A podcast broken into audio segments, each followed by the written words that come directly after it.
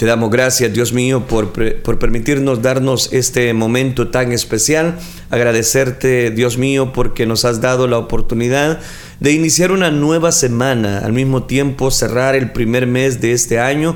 No dudamos que tu gracia es infinita, tu poder se hace manifiesto, y mientras más, oh Dios, abunda el pecado, más sobreabunda tu gracia, tu poder, y ese poder se perfecciona en nuestra debilidad.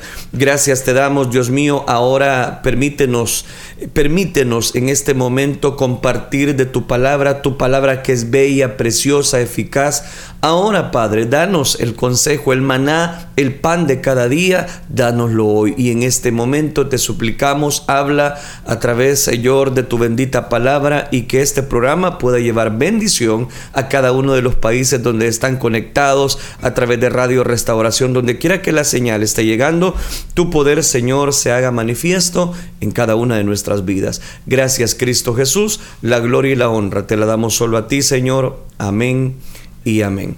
Bien, continuamos desarrollando la serie Familias para Dios. Dios nos ha dado preciosos temas inéditos a través de esta serie. Ha hablado a los jóvenes, a los niños, a la educación específicamente de cada uno de ellos. Y no dudamos que este día Dios ha de hablar a cada una de nuestras vidas. Precisamente quiero comentarles que quiero hablar bajo el tema Venciendo el temor a la crítica. Venciendo el temor a la crítica. De eso es que vamos a estar hablando. Le invito para que usted mantenga esta transmisión, no se desconecte, porque Dios quiere marcar nuestra vida a través de este mensaje de la palabra de Dios. Quizás desde pequeño usted siempre ha escuchado lo que alguien le dice que no puede hacer. Quizás su madre le dijo que no podía caminar en medio de la calle. Su padre le dijo que no podía andar en una bicicleta sin luces, y sus profesores le dijeron que no puede correr, niño Melvin, en el pasillo. En fin, hay cosas que nosotros recordamos siempre. Recordamos los regaños, recordamos algunos comentarios despiadados que nos marcaron desde niños, y eso hace que durante nuestra vida encontremos cientos de personas que no solo dicen lo que no podemos hacer, sino también que no podemos lograr. Cuando uno le hablan las personas, y sobre todo desde la niñez nos permiten las personas decir, mire, eso no lo haga, podemos tomarlos muy en consideración. Pero que cuando la otra persona va más allá, que ya no es un consejo, ya no es simplemente el tratar de equilibrar las malas decisiones de la vida, sino que ya se presenta como un estilo de crítica. No puedes ser un químico, no eres suficiente analítico, vos no servís para eso, o vos no vas a poder lograr ese sueño de ser futbolista, o no vas a poder lograr hacer ese sueño de predicador, por ejemplo. No puedes ser un cantante profesional, tú no traes para eso, no eres lo suficientemente atractiva como para que las personas se fijen en ti. No hay manera de que llegues a ser esa maestra desde joven. En fin, hay muchas cosas. No eres lo suficientemente paciente como para atender niños. En fin, surgen muchas expresiones, surgen muchas críticas, surgen muchos comentarios de las personas que nos rodean. Y sabe que esos comentarios, como estamos en una etapa de absorción, de niñez, de, voy a decirlo de esta manera, de capacitación, muchas de esas cosas marcan nuestra vida. Y no solamente marcan, sino que algunas personas toman en consideración a tal punto que se creen lo que ellos le dicen. Como le dicen, usted no lo va a poder lograr, ellos dicen, no lo voy a poder lograr. Como le dijeron, mira, tú no vas a poder estudiar, tú no naciste para eso, tienes que buscar otra forma de ganarte la vida. Y en fin, las personas llegan a creer todas esas situaciones. Frecuentemente tenemos miedo de recibir las críticas de otros. Y cuando las críticas llegan, lamentablemente no las tomamos muy en serio. Por esta razón, incluso en la edad adulta, ya no solamente de niños, ya en una edad adulta, a menudo esperamos que alguien nos diga que está bien cruzar la calle para cumplir el propósito que Dios nos ha dado. Cuando hablo de esa frase, cruzar la calle, me refiero a cruzar la vida. Me refiero a dar esos pasos en fe. Me refiero a poner esa empresa que tú tanto soñaste. Me refiero a dar ese paso de fe, de búsqueda a la voluntad de Dios. No ser una persona promedio, sino dar ese paso, dar ese ayuno más, dar ese legado de oración más, dar ese paso de bendición. A eso me refiero cuando digo cruzar la calle. ¿Cuántas personas no han cruzado la calle? ¿Cuántas personas no han cruzado específicamente el mar de las críticas? Esas críticas despiadadas que quizás te marcaron de por vida y han hecho que tú pienses que no lo puedes lograr. De eso quiero hablar, venciendo el temor a la crítica. Si Dios está con usted, ¿quién puede estar en su contra? No, por favor, reflexione y piense por un momento, porque es una pregunta. Si Dios está con usted, sí, con usted que me está escuchando y viendo a través de las redes sociales o oyendo a través de la radio, le pregunto, ¿quién puede estar en su contra? ¿Quién? Si Dios está con usted, ¿quién? Unos dirán, Satanás. Es muy cierto, Satanás. Hace varios años me di cuenta de que había estado esperando a que alguien necesitaba animarme a escribir precisamente las consecuencias de cruzar la calle en mi vida. Pensaba que necesitaba la aprobación de otra persona para ser exitoso, para empezar a moverme hacia el sueño que Dios ha puesto en mi corazón. En el fondo, no quería parecer una persona fracasada, no quería parecer una persona que no lo iba a lograr. Un día, mientras exploraba, voy a decirlo, el hábito de la oración, resulta que Dios va poniendo pautas en nuestra vida para hacer lo que nosotros ahora somos. ¿Por qué buscamos siempre una persona que haga lo que nosotros hacemos? Casi siempre. Porque necesitamos casi siempre una persona que esté a la par de nosotros para ver si este fracasa, entonces no me meto. Si este no lo logra, pues yo tampoco. Entonces, ¿por qué necesitamos personas así? ¿Por qué necesitamos el ver siempre los aspectos negativos? No importa quién es usted, y quiero que se lo grabe de una vez por todas. No importa quién es usted o lo que quiera lograr. El único líder que necesita para avanzar hacia su propósito es el Espíritu Santo.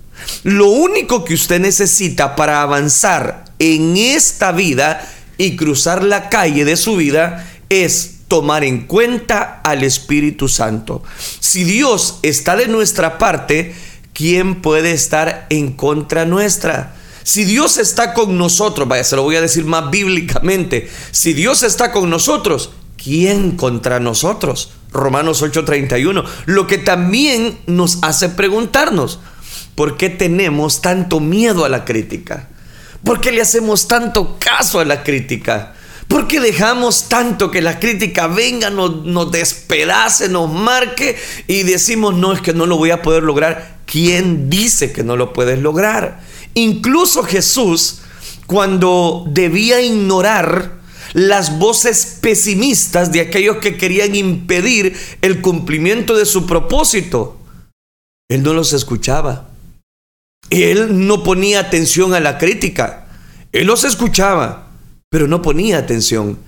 En Lucas 4:30 se nos habla precisamente de ese episodio. Las personas de su pueblo natal se enfurecieron tanto que cuando Jesús dijo que había sido enviado por Dios y que era hijo precisamente del Padre, no, hombre, buscaron piedras para destruirlo.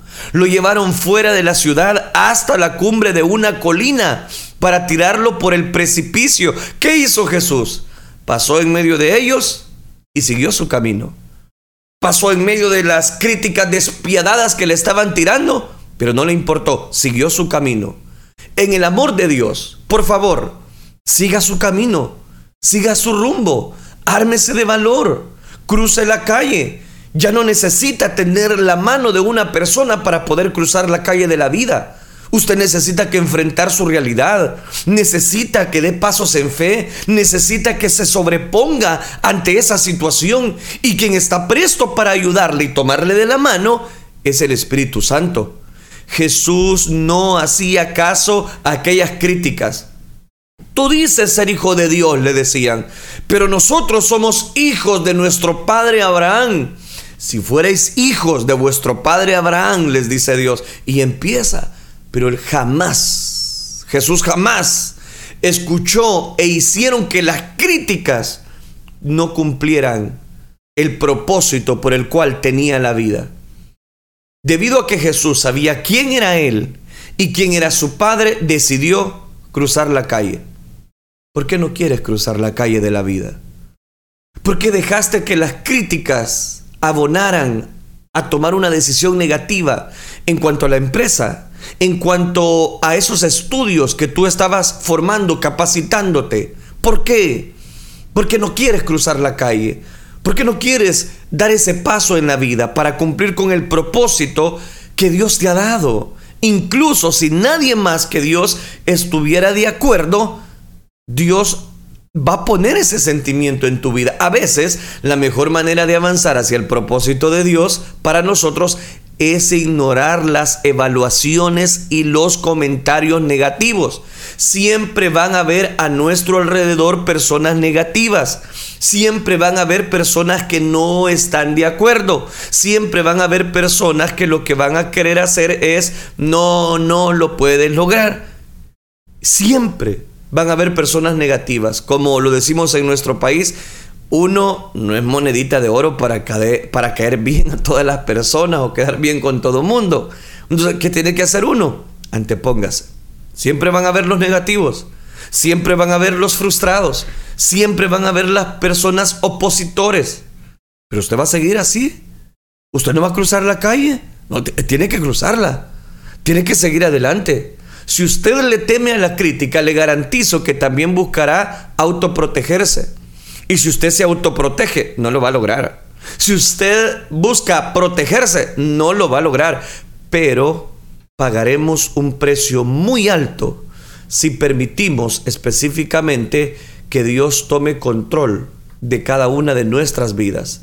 La clave entonces está en que Dios, sobre todas las cosas, tome el control que nosotros estamos necesitando.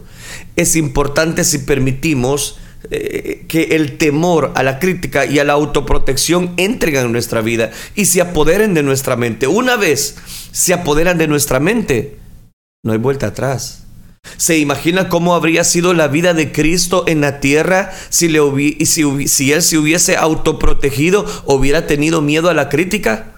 Seguramente, después de haber escuchado las burlas de los grupos políticos, de los ancianos, de los jóvenes, de los malintencionados fariseos, de los herodianos, Jesús habría determinado con quién se asociaría.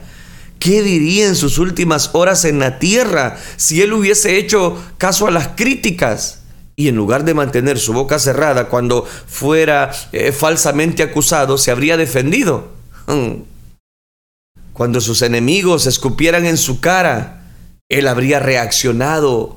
Cuando le hubiesen dicho sobrenombres, si eres el Hijo de Dios, ¡hey! ¿Por qué no bajas de esa cruz? Tú que dices que en 3 días reedificarás el templo, ni tú te puedes salvar. Cuando sus enemigos escupían en su cara, él habría reaccionado, pero no lo hizo. Cuando le hubiesen dicho sobrenombres, él hubiese actuado. Cuando hubiese sido llevado al Gólgota, habría huido, pero no huyó. Y en lugar de dar su vida por todos los que amaba, la redención de la raza humana se habría perdido en su pasión equivocada de autoprotección, de temor a la crítica. Siempre van a haber personas que critiquen. Siempre van a haber personas que no están de acuerdo. Cuando tememos a la crítica y nos autoprotegemos, ¿qué pasa? Perdemos el privilegio de ser un regalo para los demás. Perdemos el privilegio de cumplir el propósito por el cual Dios nos ha comprado a precio de sangre. Perdemos el ideal en nuestra vida. Dios quiere influenciar y ayudar a través de usted. Dios quiere que usted se levante en el amor de Dios. Quizás está frustrado, quizás está despedazado, quizás no puede seguir adelante porque las críticas han hecho que usted se refugie y se vaya a encerrar. Por favor, no se encierre, no descuide, no se autoproteja. Siempre van a haber detractores, siempre van a haber personas que no van a estar de acorde a su voluntad. Si no estuvieron de acorde a la voluntad de Dios, mucho menos van a estar de acorde con los ideales que nosotros tengamos. Si usted lucha con la crítica y no se autoprotege, le voy a dar algunas claves. Reúnase a solas con Dios. Reúnase. Alimente el Espíritu Santo. Pídale que le dé fuerza necesaria para avanzar hacia su propósito con fe. Jesucristo dijo: y tendréis poder, no cualquier cosa, poder, cuando esté en vosotros el Espíritu Santo. Cuando esté en vosotros el Espíritu Santo, me seréis testigos en Jerusalén, en toda la tierra, en Judea, en Samaria y hasta lo último de la tierra. ¿Sabe lo que usted necesita para anteponerse ante las críticas y ante las adversidades? Que el Espíritu Santo le guíe, que el Espíritu Santo le llene de toda su capacidad. ¿Y por qué estoy tocando este tema si estamos hablando de la serie Familias para Dios? Porque resulta que hay veces, aún dentro de la familia, escuchamos voces de críticas, voces negativas, voces que nos dicen no lo va a poder lograr, punto y se acabó. Pues yo le digo en esta hora, sí se puede contar con este Dios, lo podemos lograr cualquier cosa que nosotros nos propongamos siempre y cuando esté en la voluntad de nuestro Dios. Es que Dios tiene cuidado. Es que Dios es el que ha prometido ayudarnos. Cuando las críticas sean despiadadas, váyase a su cámara más secreta. Váyase al lugar donde usted busca a Dios. Y cuando las personas estén más criticando, usted doble sus rodillas. Y ahí en ese momento reúnase a solas con Dios. Cuando usted se reúne, todas aquellas críticas se van. No, no se van. ¿Surgen más? Pueda que sí surgen más, pero ¿qué pasa? Dios toma las críticas y usted ya no las enfrenta solo.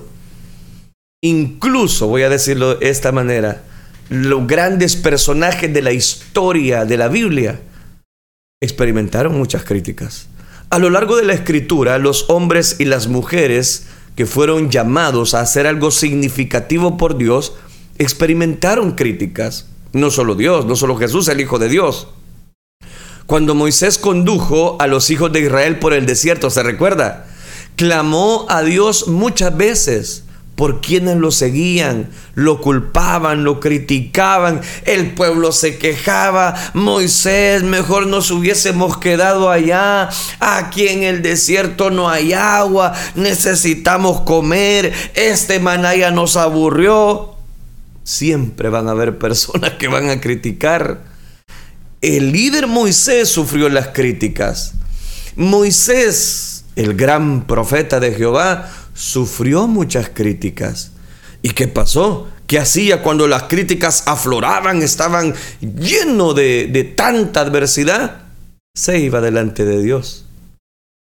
Mira, Dios, este tu pueblo, sí está todo quejumbroso. Los vecinos de Noé, ¿se recuerda? Los vecinos de Noé se estaban riendo, se burlaron de él mientras construía el arca. Pablo fue etiquetado como un fanático, como un loco, poco impresionante en persona y poco sincero. Cada uno de los discípulos fue criticado y con la excepción de Juan, todos fueron criticados hasta su muerte. ¿Por qué razón? Porque el punto es el siguiente. Si insistimos en buscar nuestra comodidad o si vivimos evadiendo las críticas de los demás, no cumpliremos el propósito que Dios tiene para nosotros. Es que cuando vienen las críticas es porque estamos en el lugar correcto. Cuando vienen situaciones que normalmente quieren desestabilizarnos, es porque estamos en el lugar exacto. Dios no está interesado en que usted sufra, en que no, Él quiere tomar control del sufrimiento. Él está interesado en un estándar más alto de virtud, de redención, de ayudarte a salir adelante de esa condición.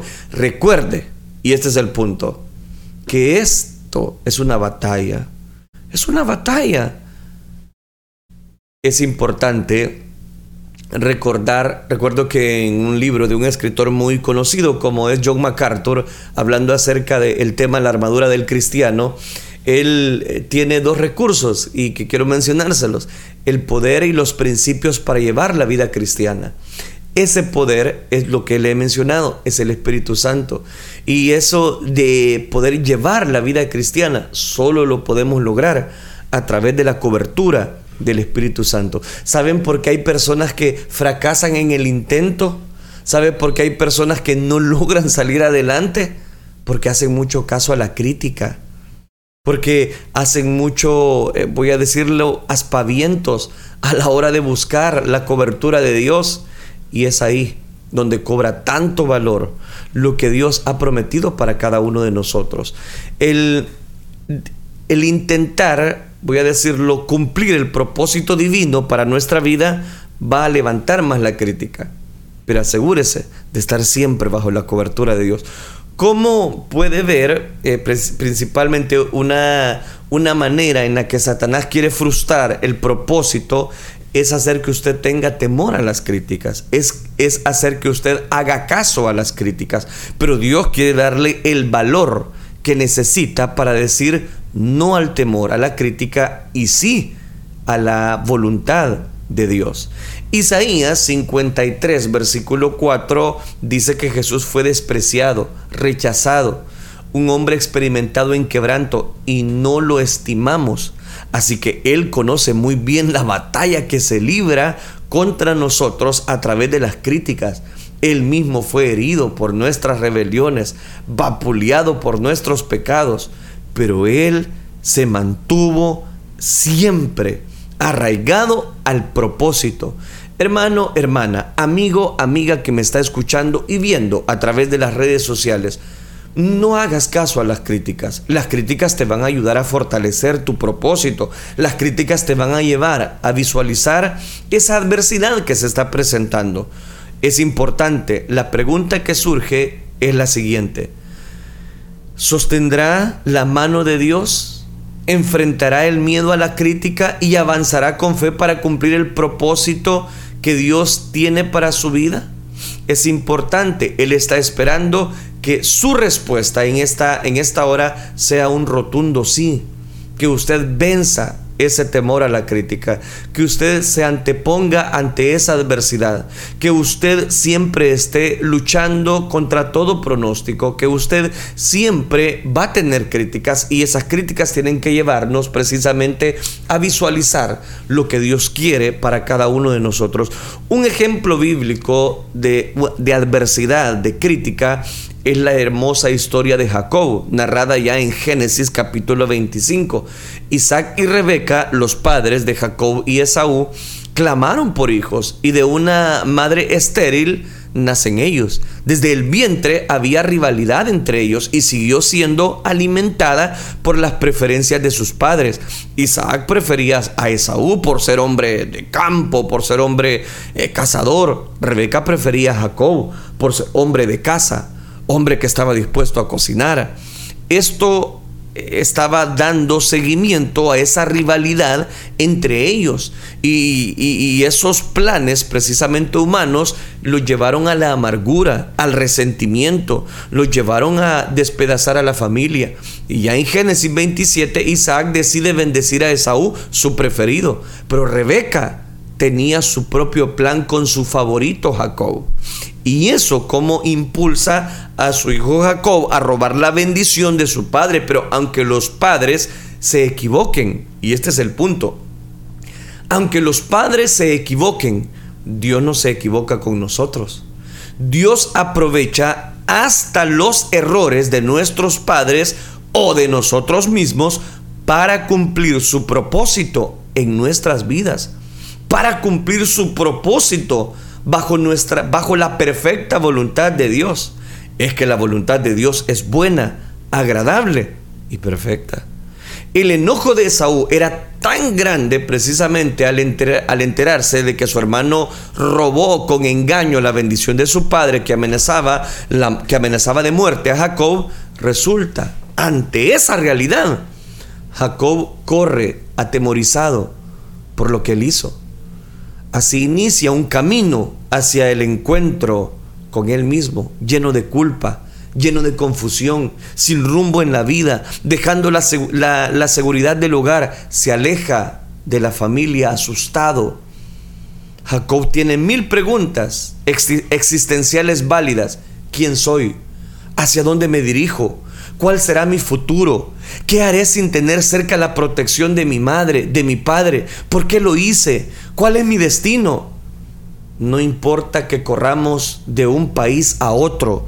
No importa si nos cambiemos de vivienda. Donde quiera que estemos, debemos vivir el viaje al corazón para encontrarnos a nosotros mismos, con Dios y con nuestro propio destino. Por eso le decía, cuán importante es que usted cruce la calle. Que usted cruce la calle de la vida. Nadie la va a cruzar por usted. Nadie va a dar ese paso en fe por usted. Usted es responsable de sobreponerse ante las críticas, de vencer el temor a la crítica. El problema no está fuera de nosotros. El problema está dentro de nosotros. Si hay algo que descubrir, está en el corazón. Por eso Jacob, en este viaje, se encontraría con Dios. Se encontraría con Dios y con él mismo. Pero a la vez desarrollaría carácter, habilidad, fe y una confianza plena en el Rey de Reyes y Señor de Señores. Jacob, sin pensarlo, está por vivir la experiencia más extraordinaria que tendría. Se encontraría con habilidades que no sabía que tenía y con amores que lo llenarían de ilusión. En estas circunstancias difíciles, cuando Dios se revela a nuestras vidas, es cuando estamos siendo más despedazados, más criticados, es cuando Dios nos recuerda que somos el cumplimiento de un plan. Escúcheme, cuando somos el cumplimiento de un plan y que aún en medio de la adversidad Él cumplirá su propósito en nosotros. Mientras Jacob corre lejos de su casa para proteger su vida, Dios se revela a su vida. Mientras usted corre lo más lejos posible para no escuchar las críticas, donde usted vaya, siempre van a alcanzar las críticas. En el sueño de Jacob, el Señor estaba de pie junto a él y le decía: yo soy el Señor, el Dios de tu abuelo Abraham, de tu padre Isaac. A ti y a tu descendencia les daré la tierra sobre la cual estás acostado. Tu descendencia será tan numerosa como el polvo de la tierra. Te extenderás de norte a sur y de oriente a occidente, y todas las familias de la tierra serán bendecidas por medio de ti y de tu descendencia. Yo estoy contigo, le dijo.